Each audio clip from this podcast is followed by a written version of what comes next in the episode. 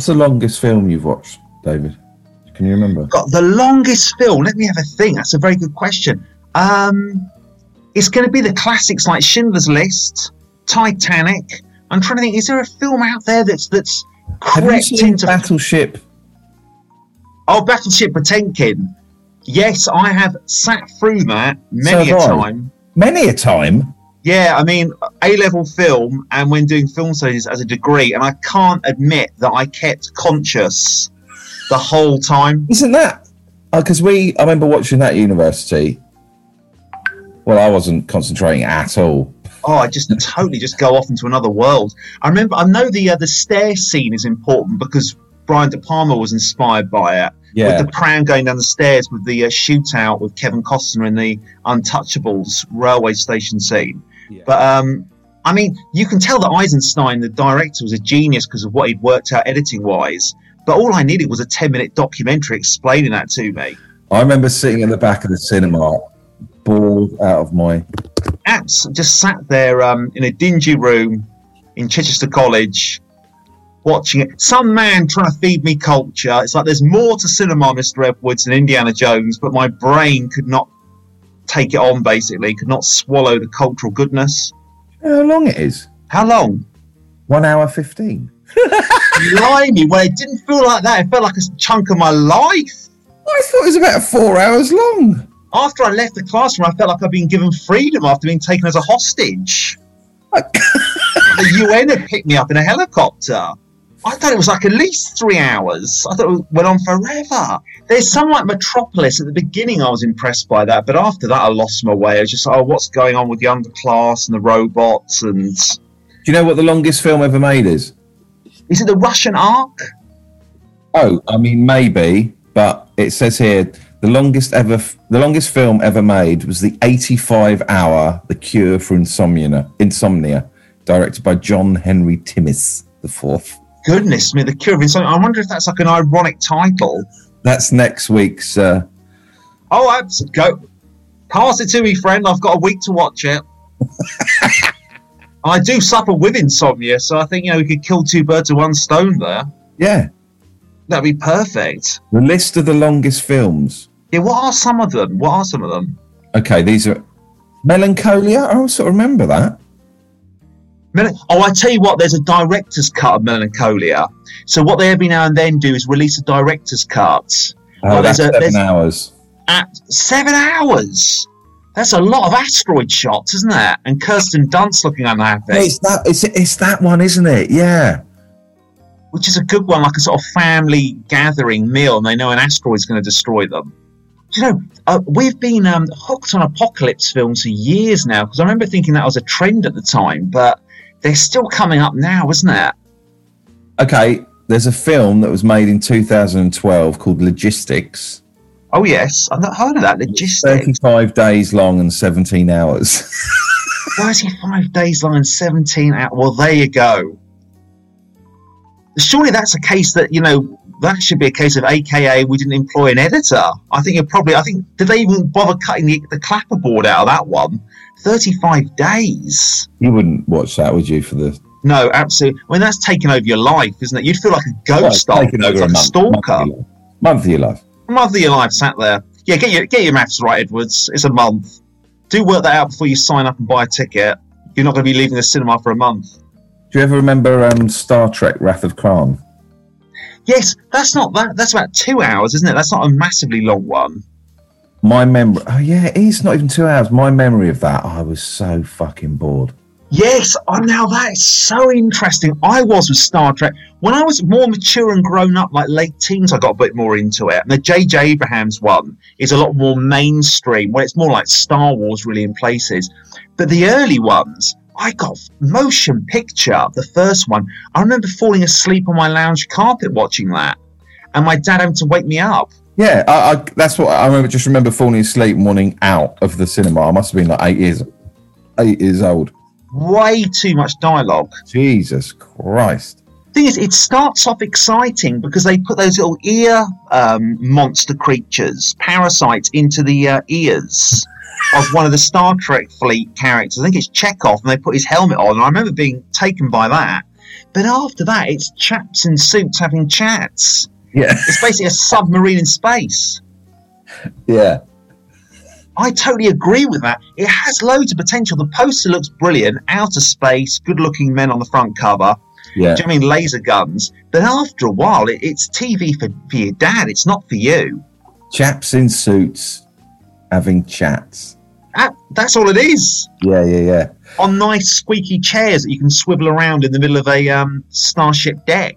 And then it- you get the odd uh, laser fight because you basically expect Kirk to be a bit of a Han Solo, but he's not. He's far more. Um, he's a bit of a rogue. He's a Diet Coke rogue, isn't he? Whereas Han Solo's a proper can of Carlsberg. A Diet Coke rogue. Do you know, there's no sugar Yeah. there really. There's nothing really. But um, the first one, blimey, that's just. It's about Terra Nova um, creating a new planet and it, it, a planet having a thinking sentient mind. I was 10 years old. I mean, I'm crying out loud. Uh, I Star Trek is. I had. I fucking hated Star Trek as a boy. I think. Yeah, I did, don't yeah. I'm drawn to sci-fi and all that business. Give me a break. I always felt quite cheated as well. Do you know what I mean? Because you think it's going to be Star Wars. I think you know what you've hit the nail on the head, David. That that that was exactly my thing. I've just watched Star Wars, mate. Yeah, absolutely. Where's the giant slug and the lady in the golden bikini? This ain't any good. Do you know what I mean? It's like, it's proper like office politics. It's not like a bloke wandering around with a massive glow in the dark Excalibur swords Yeah. slaying people. it's bizarre. I mean, I guess the irony is Star Trek is nearer to science fiction, whereas Star Wars isn't even really sci-fi, is it? It's fantasy. It's Lord of the Yeah. Rings, but with a sci-fi western kind of um, sort of backdrop type of vibe. Ultimately, David Edwards Movie News. Hey, David, what's your movie news this week? uh, movie news: George Lucas talking about Star Wars um, in Uh, 2000. for all, to all the listeners out there, we don't just talk about Star Wars and Harrison Ford. That's quite right. And if we do, ring in, and I will go to some kind of Harrison Ford rehab, and I will remove him from my uh, from my mind. This is true. Yeah, we can't just keep talking about Star Wars and Harrison can't. Ford. It's Star Wars, Harrison Ford, and Tom Cruise It's podcast. terrible, isn't it? They're- They're the three men of my life. No wonder I haven't got a lady. There's no room. Yeah. Go on then. What's your movie news? We're, we're, it's the Three Musketeers. Um, basically, George Lucas is opening a massive narrative film museum. No, it's not even film; it's just narrative museum in the middle of LA. It's been um, held back because of COVID, but it opens in 2023, and it's finally opening very, very soon. And there's pictures of it on the internet. It looks like something out of a science fiction film. It's like a massive sci-fi dome and inside is going to be the whole history of just visual narrative. LA, all the LA broadsheets and newspapers are banging on about it.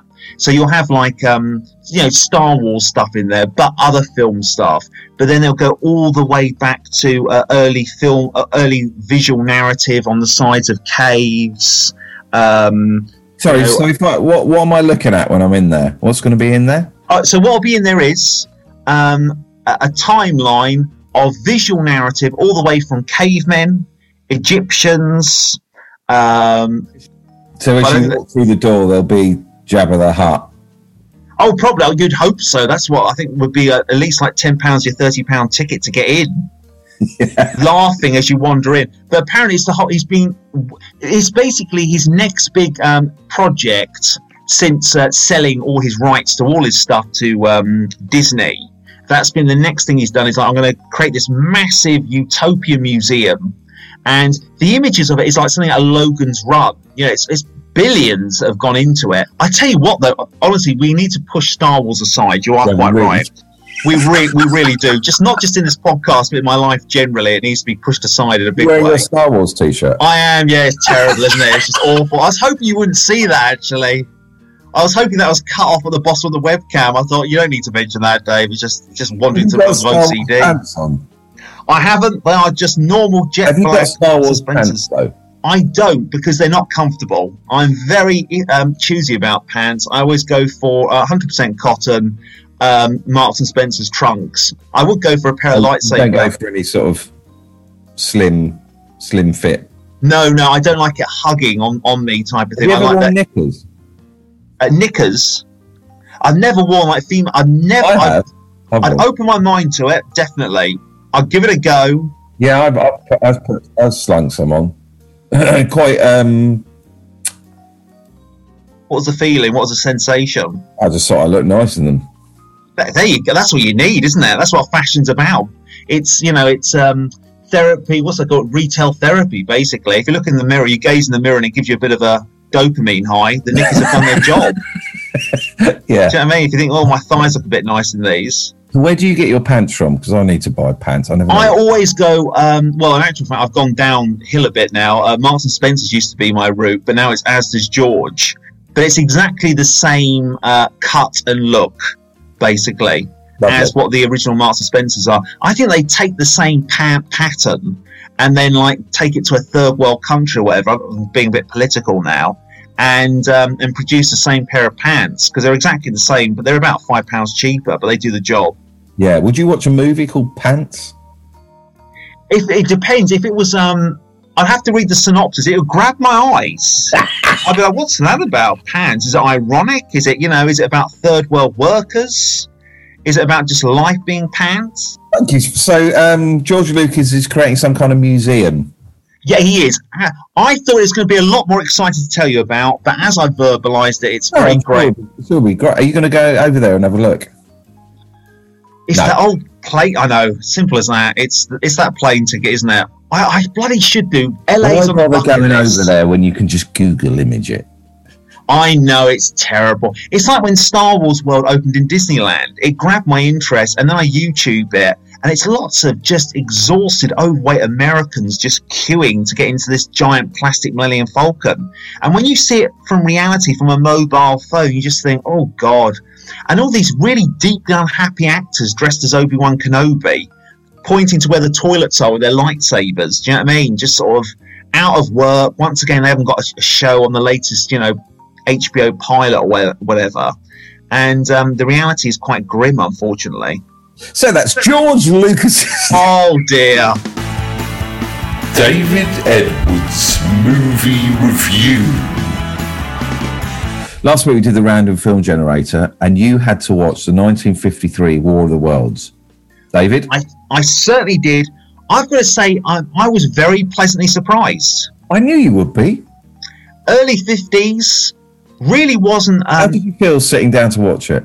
Oh, a bit like, oh God, this is going to be um, very pulpy, um, like an Ed Wood style sci fi adventure. I'm going to have to meet it more than halfway and constantly remind myself, well, you know, this was, well, over half a decade now. It's like 70 years old. So, you know, ridiculous. I mean, make quakes in your boots. I mean, this is when Elvis would have been at his prime. Do you know what I mean? But I would say, um, definitely good at creating atmosphere. You imagine if you were 10 or 12 in that cinema in the 50s when that narration comes on, talking about Martians looking at us from afar in space at Earth as their next, you know, project, you would be well into it. For anyone who doesn't know War of the Worlds, David, what's it about? Abs- you are quite right. Let's start with the basics. Basically, Martians have been gazing and watching and studying Earth from afar, uh, looking at our resources, and uh, they suddenly they take their project into action, and um, they shoot as meteors through the sky. And first of all, we think they're just meteors that are shooting into the sky, hitting Earth. But really and truly, in these meteors are machines. Inside the machines are aliens, and they blast out of the ground, and they're giant tripods that make the sound of oh. Well, that's more the Spielberg one actually than the original. What's the um, sound? I don't know. They I don't know if they actually have a sound in the original. Actually, What sound would you have used if you had been director in the 50s? like an electrical cable frequency type of thing. That uh, like some kind of like Morse Yeah. code. so there's like a Morse code kind of Aborigine vibe to it. noises. I- I'm quite good at them. Yeah. Oh, thank well, oh, God, I'll grab a compliment wherever I can. Do you know what I mean? One It's more like- noise, just a ra- just a random one. Oh yeah. Okay.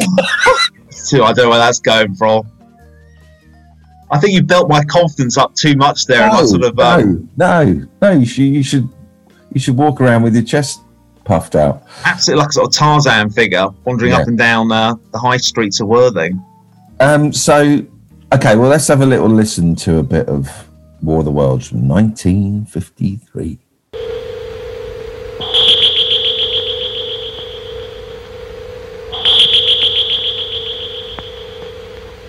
Must be somebody in there. Who? Where do you think they come from? How would I know? They're in someplace. Mars is near the Earth right now. Happens every 18 or 20 years, they say. Men from Mars.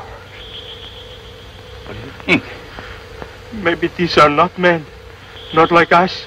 Everything human doesn't have to look like you and me.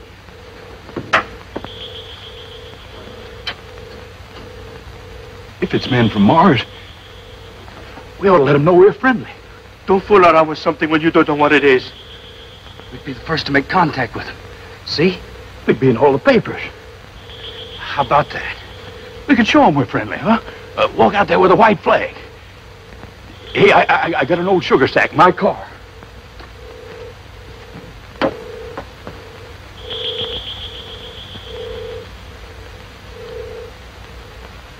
What are we going to say to them? Welcome to California. Come on.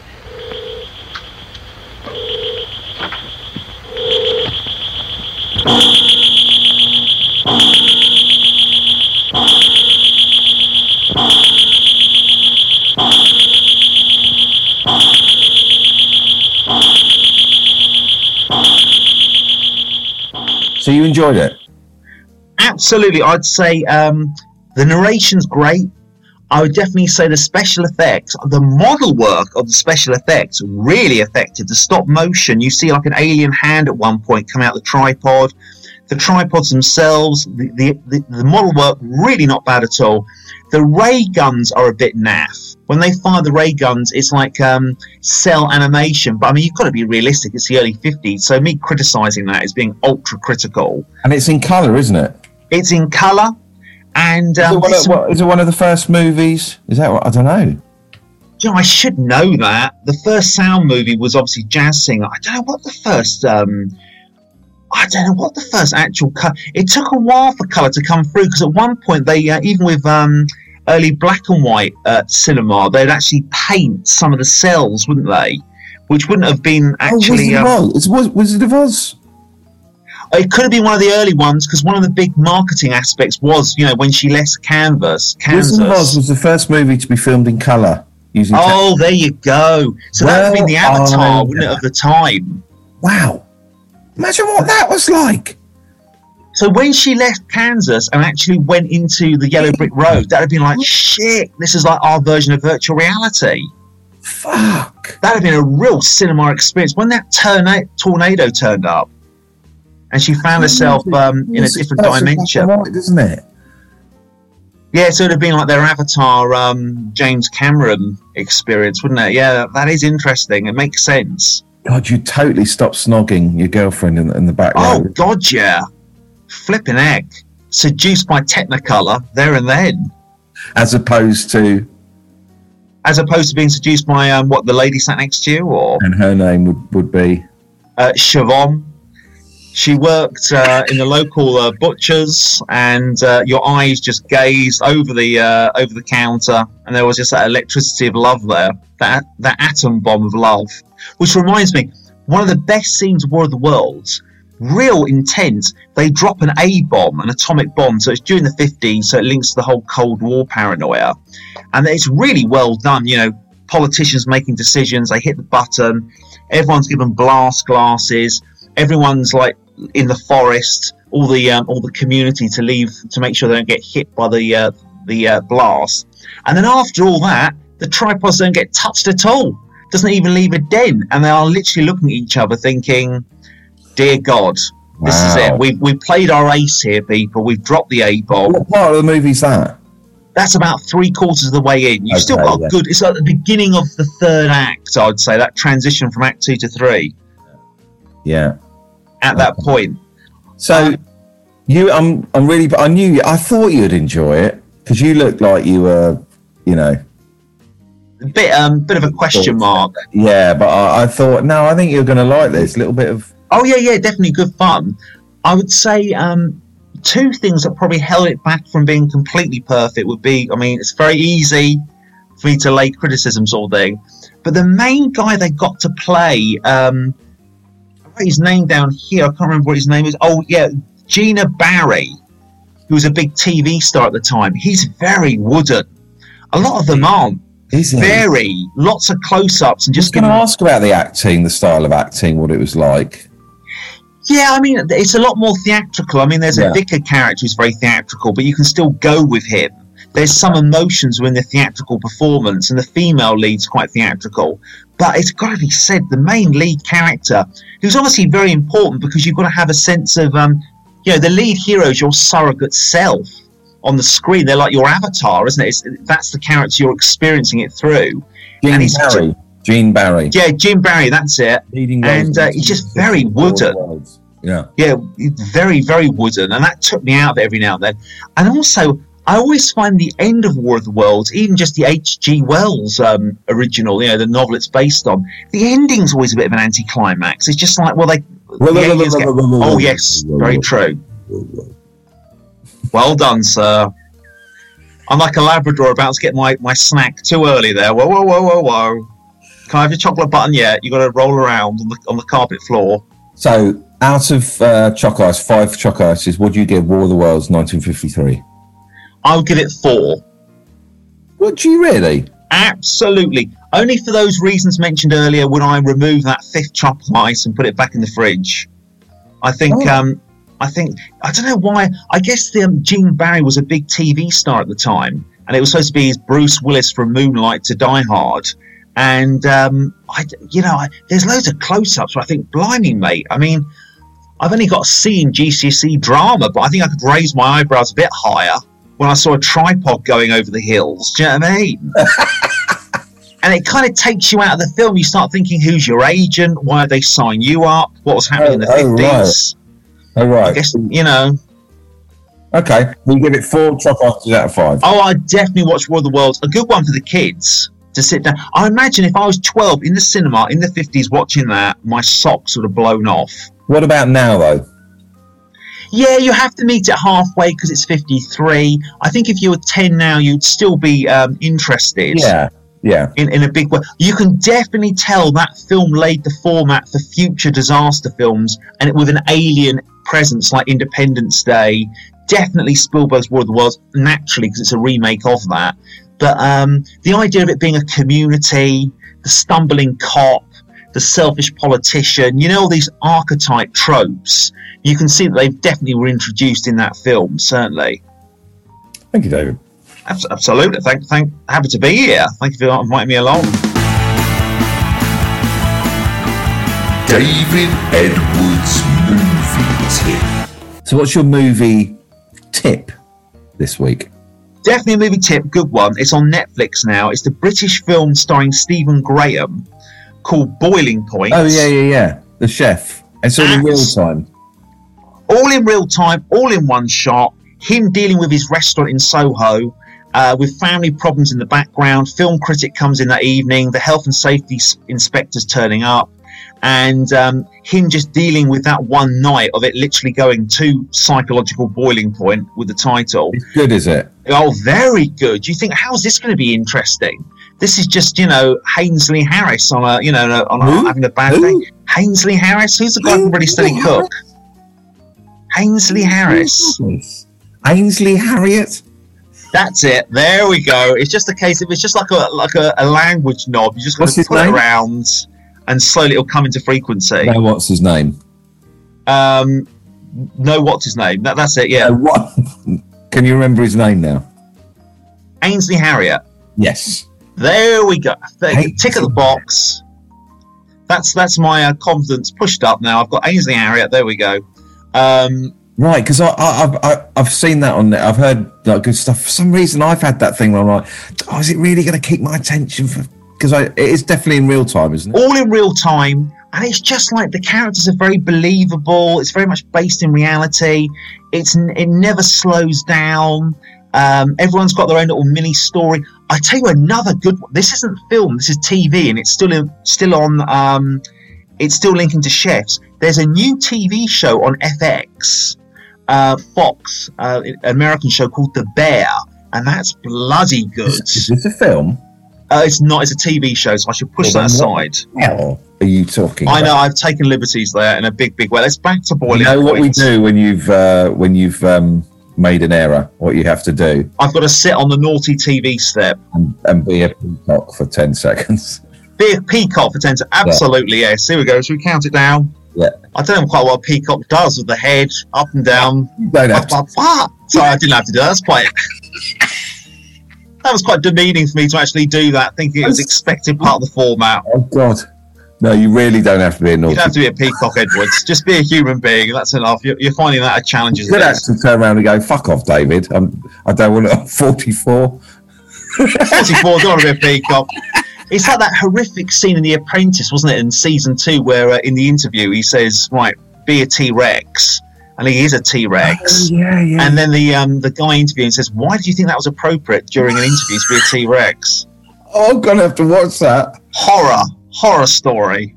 Oh, that's. He had such a can-do attitude that he actually became a T. Did the, the yeah the Yeah, hands, guy the mouth. Why did you feel the need to do that? Why is that appropriate in a corporate setting to be a T Rex? I don't know. I apologise. Sorry. Horrific horror. So sorry. What was the one? Oh, Boiling Point. Stephen Graham. Boiling Point. Stephen Graham. Um, absolutely superb. Really, really good. A whole range of different characters. Lots. I don't mean this as a pun, but lots of plot plates spinning in the backgrounds. So you've got the health inspector who wants to close them down. You've got a film critic which are just hoping they get a good review from. It almost sounds a bit like Fawlty Towers at the moment. Sounds like uh, Ramsay's Kitchen Nightmares.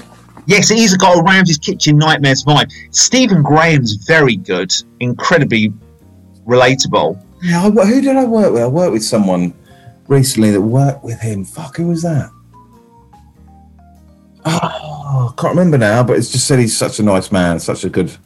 And really mixes it up because I mean, before this, the last film he did was The Irishman, didn't he, with Scorsese? So he does these big American productions, but still does the um, the British stuff, and obviously Shane Meadows knows TV. how to act. Sorry. He knows he's no George Bar- Gene Barry or whatever, is he? Oh, good grief, no! Stop slagging off Gene Barry. Absolutely. At least Gene Barry got a ticket to LA, didn't he? Yeah. you know, you've got to, you can't knock it. You know, you've got Dave Edwards, Gene Barry, and Stephen Graham. You've got to put things in hierarchy. At least Gene Barry got off his arse. You know, he couldn't act, but he had a cinematic dream. He booked that ticket from Kansas or wherever he came from. He, he flew to LA and he found himself, you know, wrestling with aliens in front of a 35 millimeter camera. I mean, you can't. And then seven- 70 years later, he gets slagged off by you. I know. There's always a critic, isn't there? There's always a man with low self esteem who wants to point out what you've done wrong just to try and boost their own little ego. David Edwards, Random Film Generator. Right, so let's do the random film generator. Yeah, please do, definitely.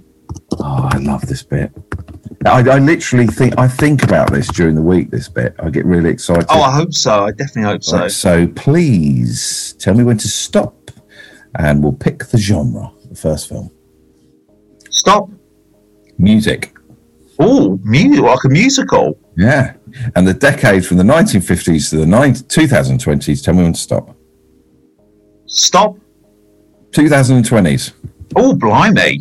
Okay, tell me when to stop. Stop. Black Pink, Light Up My Sky. It's a What documentary about the record shattering Korean girl band. Oh, my goodness. Black Pink, light up my sky. oh, this is so good. When did it come out? What am I talking about? I've just picked Yeah. the date. Okay, this is brilliant. Blackpink light up my sky. Korean bands. Second movie, genre, please. Tell me when to stop. I'm slightly worried if I even better find that one, but I'll give it a go. Um, genre. Um, yeah, stop. Mystery. Oh, here we go. Uh, decade, Stop. 2020s. Here we go. And tell me when to stop. Stop. Escape Room, Tournament of Champions. Well, I have heard of that one. Yes. So basically, taking on the escape room um, uh, craze, isn't it? It's, it's not by Jason Blum, but it's one of those sort of mid-range horror movies. Yeah. Have you seen it? I have not seen it. No, Okay. So the third, I've not seen Black Electric either. so the third randomly selected movie genre, please. Stop. History Oh, here we go. and the uh, the decades, please. Stop. 1980s, Excellent stuff. and we generate. Interesting. Okay, tell me to stop. Stop. Kagemusha, What is that? Kurosawa's lauded feudal epic. Oh my lord, Kurosawa. Quite. Oh, was that the one that Francis Ford Coppola produced or something? I think there was one where like big directors like Zoetrope, um, Francis Ford Coppola's production company, helped produce that. I could be wrong. Wow. Okay, so we got Blackpink, like up, light up my sky documentary, Escape Room, Tournament of Champions, and Kagemusha. Akira- Kagemusha. Okay, so tell me when to stop.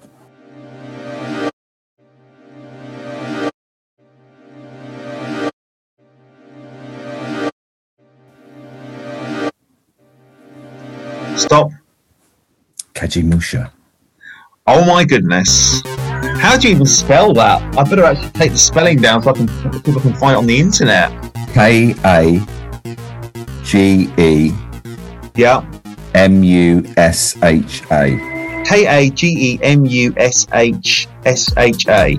Feudal Epic presents the tale of a petty thief who's recruited to impersonate Shingen, an aging warlord, in order to avoid attacks by competing clans. Here we go. Let's get rid of Rumble. Let's get that cinematic mind open to something new. Kagemusha. I've never heard of it. Sounds like an 80s pop tune. A grand spectacle of samurais and shoguns. Oh, what more do you want? I'm in. Samurais and Shoguns, there you go. I'm pretty much hooked in there. Wow, if you can't find it, tell me, I'll buy it and send it over to you. Oh, that's, that's kind of you. I'm sure I'll be able to get it. I'm sure I'll be able to um, sort it out. But it's very kind of you. I've Got to go, David. Oh, I've got to go. Thank you so Buddy, much. absolutely great chatting to you and good luck with everything. I'll see you next weekend and I will look forward to checking that out. Brilliant. Thank you, mate. Sorry I've got a rush. No, no, no, not at all. Cheers for making time for me in the morning. Oh, cheers for making time for me. Absolutely. Well, I'm not the one in the hotel. I'm in my own lounge, you know, so it's easy to do. Well, I'll see you next. I'll see you next Saturday. Take care, David. Look after yourself, buddy. see you mate. then. Bye Cheers. for Bye. Oh yeah, Kagemusha. Oh yeah. Review me, David Edwards. Review me, David Edwards. Review me, David